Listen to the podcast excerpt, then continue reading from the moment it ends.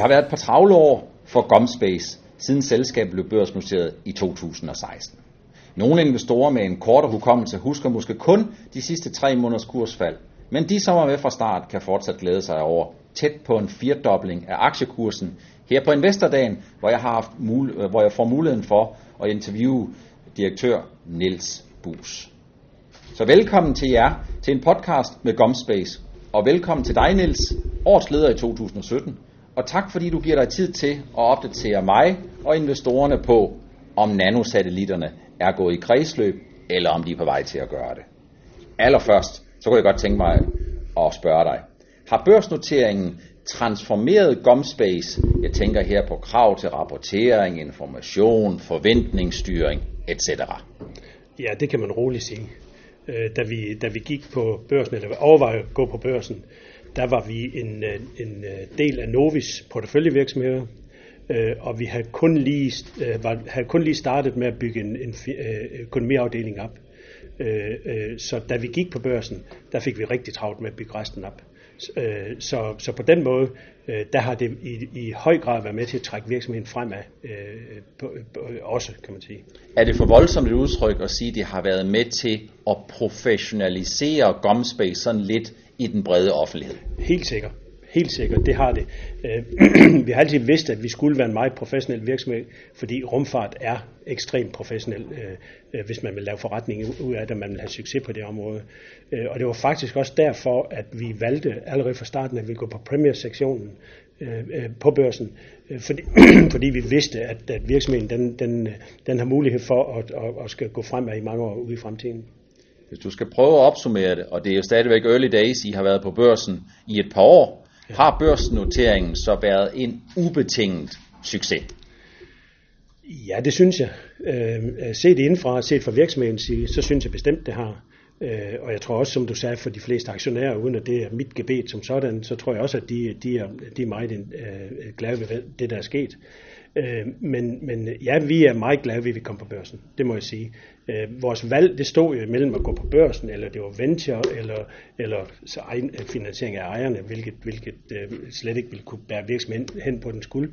Men jeg er også overbevist om, at det at være på børsen, det er det rigtige for sådan en virksomhed som vores, med så store vækstambitioner, som vi har. Hvis jeg skal prøve at gå lidt tilbage, et par år tilbage, så var det sådan, at udbuddet, jeres aktieudbud, det var, at I havde ambitionen om at få solgt 10 millioner aktier til kurs 12,5. Ja. 12,5 svenske kroner, skal man huske på. Ja. I fik kun solgt 8 millioner aktier. I fik 100 millioner ind. Der var måske og måske ikke nogle garantiinvestorer, der trådte til. Men uanset hvad, så på den første dag, så faldt aktiekursen med 30%. Hvad tænkte du der? Jeg nåede sådan set ikke at tænke så meget. Jeg kan huske, at jeg var inde i Børsen Play på det tidspunkt og gav et interview, henholdt mig meget til, som vi stadigvæk gør, vi tror på vores projekt. Og det var sådan set det, der var i vores bevidsthed, det var, at vi har et godt projekt. Selvom den faldt meget, så var det stadigvæk, vi havde fast grund under fødderne til at starte med at køre vores projekt i den retning, som vi ville. Konsekvenserne af den faldt, de var umodne for mig på det tidspunkt, må jeg indrømme. Så i virkeligheden, så kan man sige, det var noget baggrundsstøj, som du måske ikke nødvendigvis helt opfattede som baggrundsstøj, eller tog notits af, fordi du var fokuseret på det, som alle børsnoterede selskaber, og alle selskaber i øvrigt, må være noteret på, nemlig at levere det, som på langt sigt gør, at prisfastsættelsen skal afspejle de resultater, som virksomhederne kan lave. Ja, det kan man sige. At jeg synes ikke, det giver ikke mening at fokusere på ting, der ikke er inden for ens kontrol, og man ikke skal kontrollere. Og det vi skulle fokusere på, det var vores virksomhed, for de ting, vores drøm til at gå i opfyldelse. Hvis vi sådan går lidt tilbage til Gomspace, jamen så tror jeg, at langt de fleste investorer, de kender Gomspace som nogen, der udvikler satellitter, udvikler små satellitter, udvikler nanosatellitter, hvor der skal mange flere i kredsløb end dem, vi historisk har haft, men hvor også det naturligvis må være sådan, at prisen per satellit må være meget mindre, end hvis man har nogle store satellitter, der bliver sendt i kredsløb. Er I en fase, Niels, hvor I skal til at gøre alvor af det, som vel har været jeres vision og det skal jeg måske spørge dig om, stadigvæk er jeres mission, at I ikke kun skal udvikle, men er I på tærsklen til, at I skal begynde at producere satellitterne selv? Ja, lige netop. Vi har fokuseret på at lave mange nye produkter til at få den vision til at gennemføres. Og vi er i slutningen af det nu. Og nu er vi ved at flagge ud med, kan man sige, med hvor meget der skal udvikles, og så er vi ved at sætte produktionen i gang. Og vi har investeret i de produktionsfaciliteter. Det vi starter med at kan gøre, det er cirka lave en satellit om ugen, men vores mål er, at inden for rammerne af de faciliteter, vi har nu, til at komme op og kan lave en satellit om dagen, altså cirka 300 satellitter om året. Det er ligesom det spænd, vi kører på. Og det er det fokus, vi kører på. Og det er et afgørende område, fordi vi går efter, at vores satellitter skal være billigere end konkurrentens.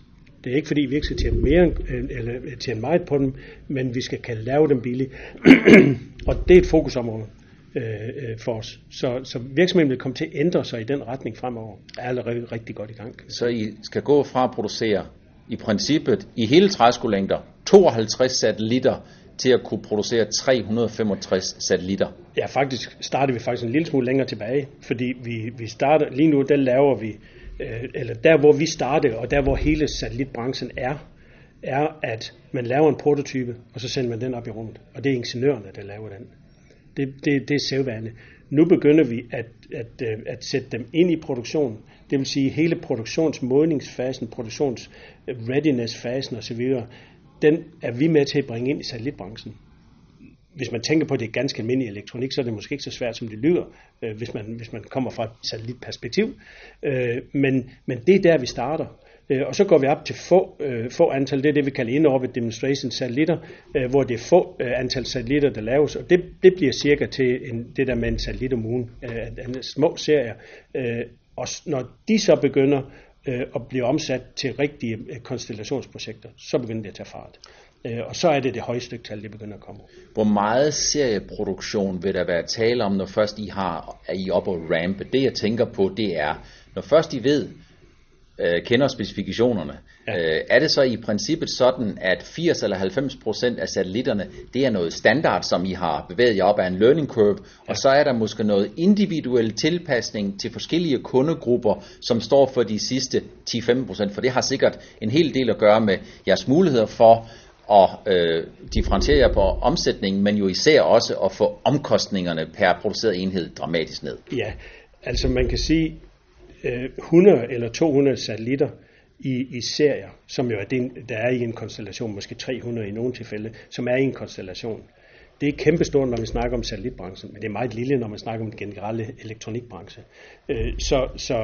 Så det er på en side et stort skridt, og på en anden side ikke et stort skridt, hvis man tager sådan generelt set.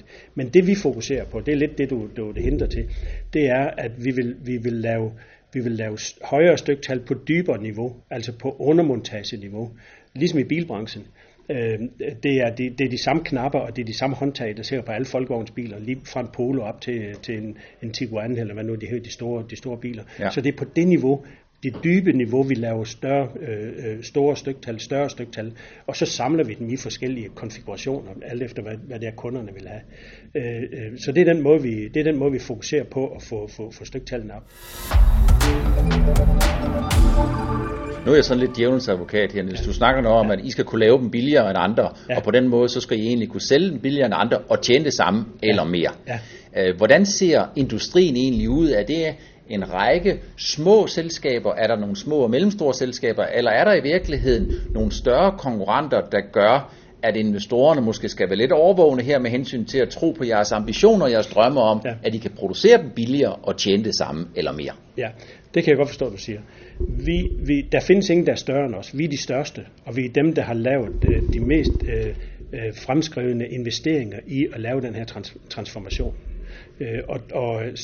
Og de andre, de er måske halvt så store som os, og så er de måske meget mere projektorienteret, forventer at få flere projekter i fremtiden, og mere avancerede projekter, og så tjene på den måde, hvor vi ikke regner med at være så meget en projektvirksomhed i fremtiden, men at være en produktionsvirksomhed i fremtiden. Så på den måde, der mener vi, at det hænger helt sammen, det vi gør, og man kan forvente det, og forvente den prissænkning på det her område. Så man kan sige, hvis man skal opsummere det, I er faktisk de store, der producerer de små nanosatellitter. Lige præcis. Det er en god måde at sige det på. Hvis man skal prøve ligesom at trække det lidt op og så sige, jamen I er gået fra at være overvejende, eller jeg tror, eller jeg antager, I har brugt de seneste 2 år på at forsøge at udvide markedet, udvide markedskendskabet, og få de kunder ind i folden, som forhåbentlig og formentlig sådan skal begynde at afgive nogle rigtige ordre, så I kan levere noget de kommende 2-3 år. Ja. Men at producere selv, og være udvikler, jamen det er jo sådan en form for, det kræver ikke kun, at I har sådan en integreret model, men det stiller også et anderledes kapitalkrav, fordi så er der noget med, at man skal fakturere noget, kunderne stiller måske krav om, de skal have noget kredittid, og der er måske samtidig også nogle af kunderne, de har måske ikke alle sammen lige let ved at betale, altså det stiller øget krav til finansiering. Hvad er jeres status på det? Fordi jeg tror, det er opsummeringsmæssigt rimeligt at antage, at noget af den kommunikation, I har sendt ud, måske er blevet lidt misforstået omkring jeres kapitalberedskab. Ja, hvis jeg starter ved det første, hvor vi snakker om, at du indikerer, at det er en kompliceret forretning, og det er rigtigt. Det er en kompliceret forretning, og vi kan ikke... Man kunne sige, hvis det var et hvilket som helst andet område, hvor markedet var etableret, så gav det ikke mening, at man også producerer, for eksempel. Så kan man få det hele produceret ude. Det bliver vi nødt til at gøre, fordi der er ingen, der producerer den her slags satellitter nu. Og hvis vi sender det ud til en underleverandør, så uddanner vi sådan set en konkurrent. Så den afsluttende test og montage, den bliver vi nødt til i en temmelig lang periode fremover at holde fast i selv. Og så kan vi godt begynde at outsource nogle af undermodulerne, og det vil også komme til at ske. Men det er jo stadigvæk kapitalkrævende at gøre det. Det at bygge de her ting op, det med arbejdskapitalen vil stige nu, når man i forbindelse med store ordre. Vi har godt nok været gode til at få forudbetalinger, men vi ved jo også, at man ikke altid kan forvente for forudbetalinger ved stærke kunder. Der kan vi godt komme i situationen, at vi også skal have kapital til at kan tage store ordre. Så det er bestemt en udfordring, og det er også en udfordring, som jeg mener, vi har adresseret. Jeg synes, jeg går så langt som til at sige, at vi er gået på en børs, og vi er på en børs, fordi at det er der, vi ligesom bedst selv kan sætte tempoet for, hvordan virksomheden vil gå frem, fordi vi har et sted, vi kan gå hen og forklare aktionærer, hvad det er, vi vil, og forventeligt få finansieret de ting, som der måtte være behov for. Hvis vi skal prøve sådan, nu prøver jeg lige at komme lidt tættere ind og lidt konkret. I sendte noget ud omkring nogle forskellige finansieringsmodeller. Ja. Der var noget med noget warrants-program, og der var noget med kurs 55 som strike-kurs og ting og sager. Ja. Er det program, er den vej, er det noget, som I ikke længere tænker på, eller ikke tænker på her og nu, eller hvad er status på det? Jamen, som alle kunne se, så var markedet ikke glad ved det. Specielt de svenske aktionærer var ikke glade ved den ordning, vi lavede. Den blev lavet som en backup-løsning til det, jeg lige har forklaret fremover, men man var ikke glad ved den. Og det har bevirket, at vi har engageret os med Danske Bank om at komme op med en alternativ løsning. En løsning, som også skal være bedre til at kigge på aktionærernes tag i det, eller aktionærernes mere aktionærvenlig end den her, den er blevet opfattet. Så vi forventer, at i løbet af efteråret, der kommer vi med en ny løsning på det område. Og som sagt, det er vigtigt for os, at vi er i god rapport og god forbindelse med et kapitalmarked og vores aktionærer. Ja, så man kan sige, det er ikke den vej, som I aktuelt afsøger. I afsøger nogle andre muligheder, og det er Danske Bank, som skal komme med nogle gode løsninger på, hvad der er godt for både for væksten, for kapitalomkostningerne, men jo især også skal være med tanke på de investorer, som er allerede ombord og tænker på at komme ombord i Gomspace. Lige præcis. I forbindelse med børsnoteringen, så har der været en periode, hvor nogle af de personer, eller nogle af de selskaber, som deltog i kapitaltilførslen, ikke kunne sælge deres aktier før efter 2 år, det har i hvert fald været, sådan har det lyttet i nogle investorkredse, at kan vide om årsagen til, at Gomspace lige pludselig tabte noget flyvehøjde, og kursmæssigt ændrede sig fra et kursniveau, der hed 80-70, og lige pludselig brød igennem 50 og var i risikogruppen for at komme ned mod kurs 30 eller 35 eller den stil. Ja. Har du kendskab til sådan en lock-up, eller hvad er egentlig fakta bag sådan en? Ja, og den har vi også annonceret. Vi havde en 2-års lock-up på de oprindelige aktionærer og ledelser og så videre, som udløb den 16. juni. Ja, vi havde en lock-up til den 16. juni i år, som udløb der. Den har... Mig bekendt er der ikke nogen, der er bevæget på den, og hvis de har gjort det, så er det meget, meget små tal, de har gjort det, på. Men det er også et issue, som vi behandler internt. Jeg tror ikke på, at langt størstedelen af dem, de rykker på, at de begynder at sælge ud i den her situation. De står bag ved selskabet. Så man kan sige, at det er måske kombinationen af, at aktiekursen lige pludselig falder, at der er skabt berettiget eller uberettiget tvivl omkring den langsigtede finansiering, om I stadigvæk har øje for de porteføljeaktionærerne og ting og sager, og så er lock-up-perioden måske hos nogle investorer kommet til at fylde lige lovligt vel meget i forhold til de finansielle fakta. Altså, nu er jeg jo ikke specialist på det område, men det er mit indtryk også, at man måske har været lidt mere bange for den, end det var nødvendigt at være. Fordi jeg tror ikke på, at langt størstedelen af aktionærerne, de står ivrige efter at få solgt. Mange vil sikkert, og det ligger umiddelbart i tilknytning til det, jeg lige spurgte om med hensyn til lock-up, de vil sikkert være nysgerrige efter at høre, om du, Niels, eller om din finansdirektør Troels Nørmølle, eller andre ledende medarbejdere har solgt lidt, meget eller bare noget ud af jeres aktier, fordi man kunne godt forestille sig, at den 2-årige lock-up-periode også gælder for de ledende medarbejdere. Det gør den. Den gælder for de ledende medarbejdere. Så dem, der er i den øverste ledelse i virksomheden, alle de andre, dem kender jeg ikke til, men dem, der er i den øverste ledelse af virksomheden, der er det, jeg ved i hvert fald for Troels og jeg, der er der ingen af os, der er solgt, og vi har heller ikke planer om at sælge.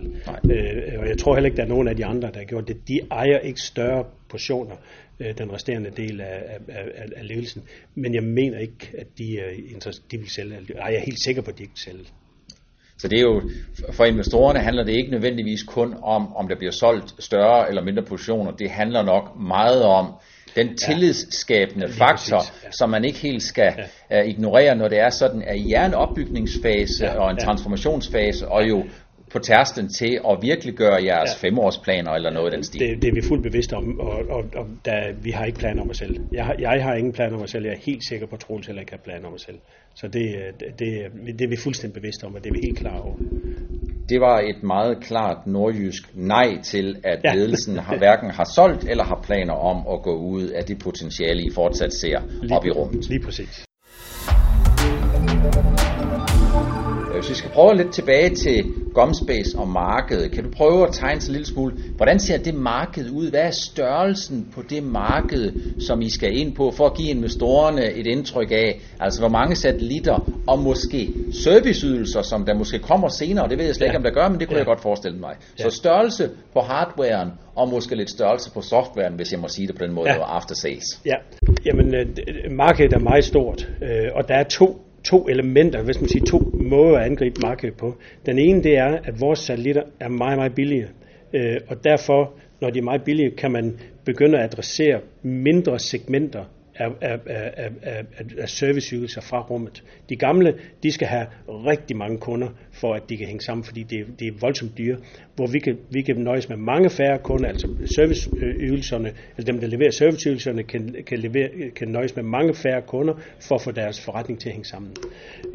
Og når det er tilfældet, så sker der det, at det er ofte nye forretninger, der ikke har været muligt, der ikke har været gjort før, og det ikke har været muligt at gøre før, som vokser op.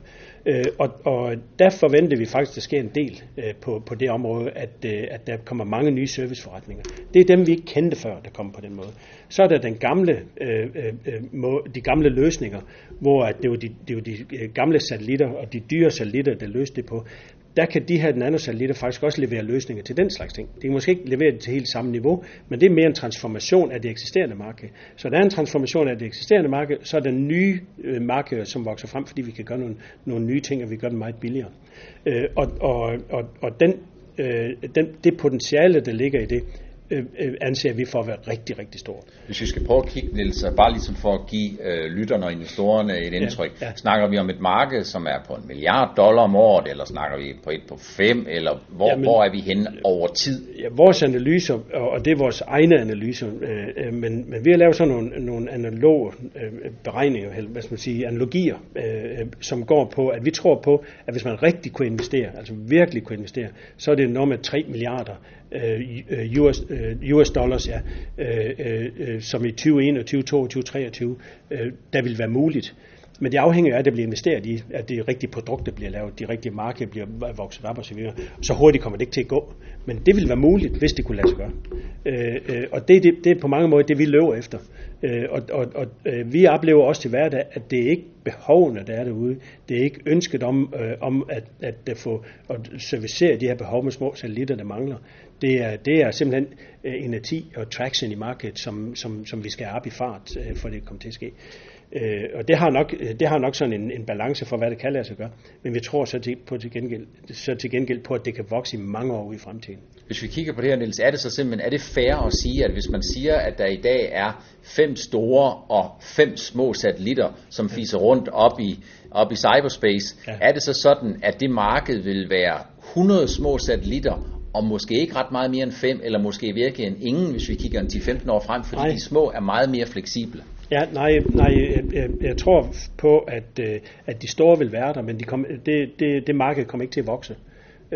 Det vil være et stabilt marked, fordi hvis det skal være rigtig højdydende ting, rigtig mange data, der skal køres igennem, altså voldsomt mange data, der skal køres igennem, så tror jeg stadigvæk, det kan være inversat geostationære satellitter, der vil være den rigtige løsning. Men der, hvor det er mindre nicheorienterede løsninger, som skal være fleksible og så videre, som skal gå direkte ned til PDA og være på internet og så videre, data, med, hvor der ikke er forsinkelse til satellitter, der er langt væk og så videre, der vil der komme nogle nye områder. Jeg tror, vi skal kigge på, hvordan det er jo digitalisering, det her. Og det, der er sket med digitalisering de sidste 20 år på landjorden, det tror jeg, at vi skal prøve at se nogle analogier på, hvad der sker, når rummet begynder at deltage i det spil også.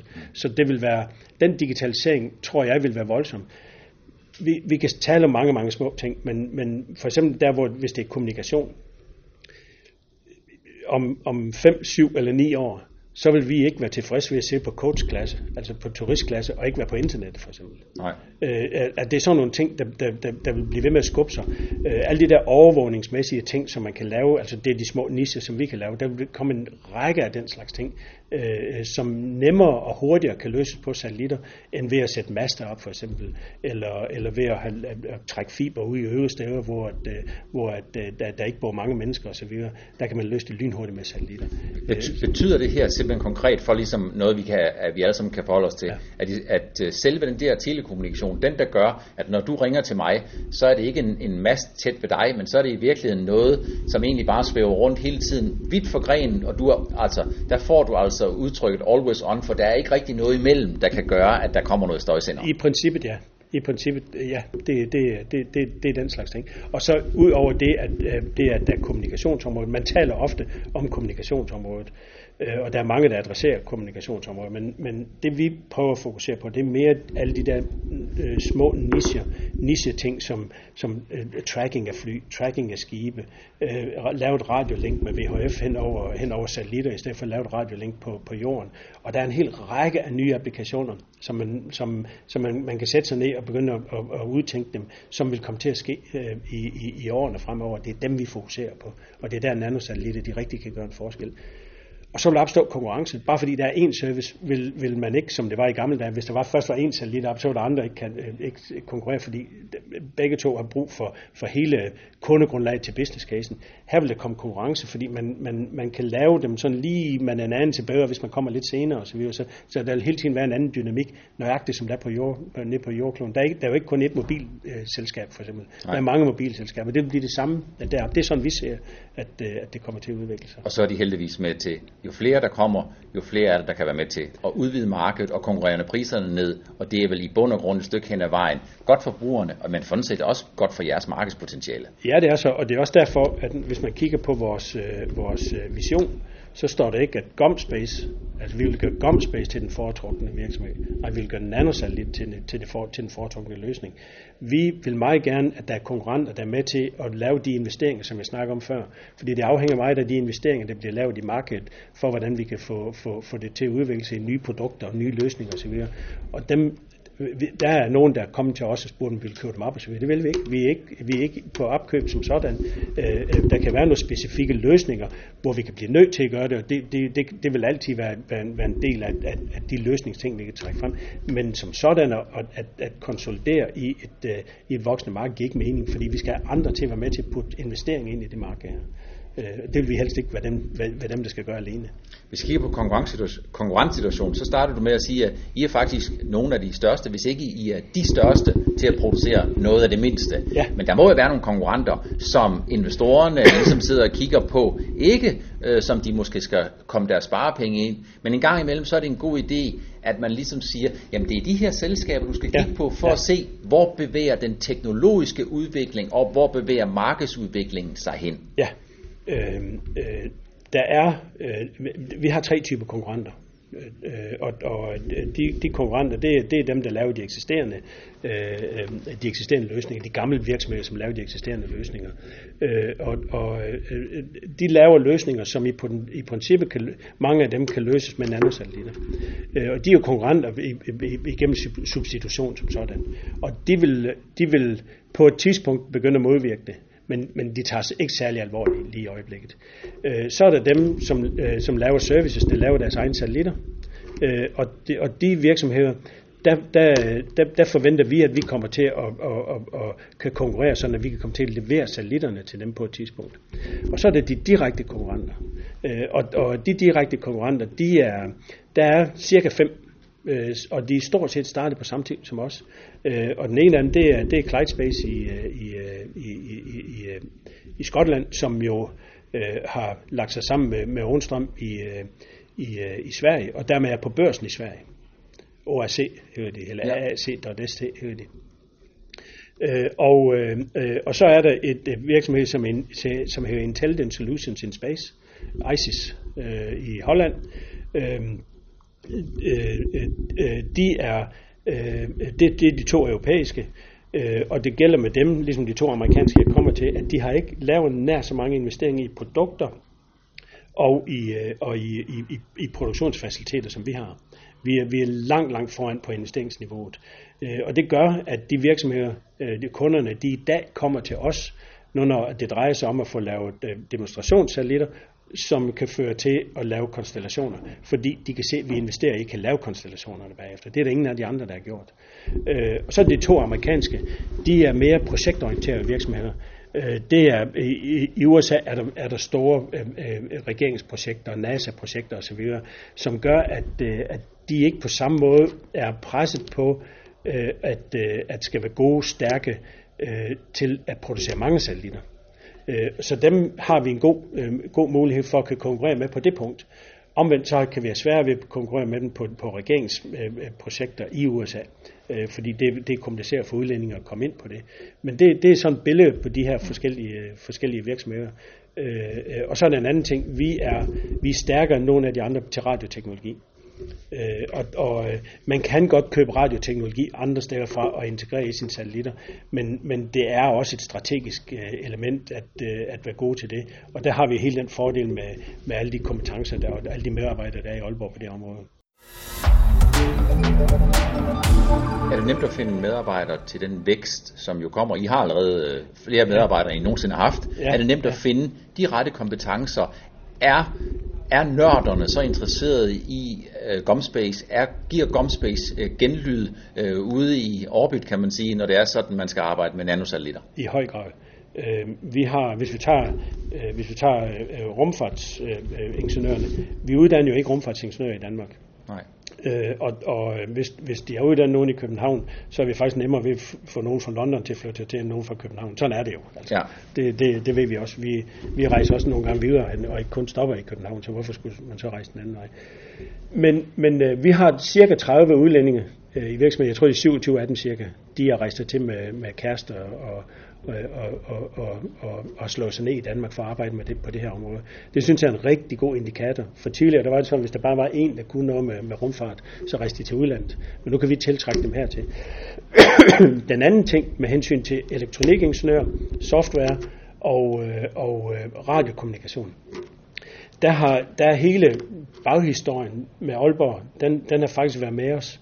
Fordi vi har jo alle de her mobile selskaber, alle de kommunikationsvirksomheder, altså hardware-kommunikationsvirksomheder i Aalborg, som er rejst, som ikke er der længere. Det har betydet, at alle de kompetencer, som var bygget op over 20 år før da, måske endda længere før da, var diffunderet ud i andre jobs. Erfarne folk med virkelig, virkelig høje kompetencer, som alligevel havde rødder i Nordjylland og ikke var rejst videre, dem har vi kunne trække ind igen. Og vi har kunne få alle dem, vi vil have. Og vi, der er desværre en virksomhed mere deroppe, der er lukket, en til er rejst derfra, så det betyder, at der er endnu flere, man kan få fat i, hvis vi har brug for det. Det er ikke så meget den vej, vi går lige nu, fordi vi går mest produktionsvejen og skal have produktionsfolk ind. Og det er det samme.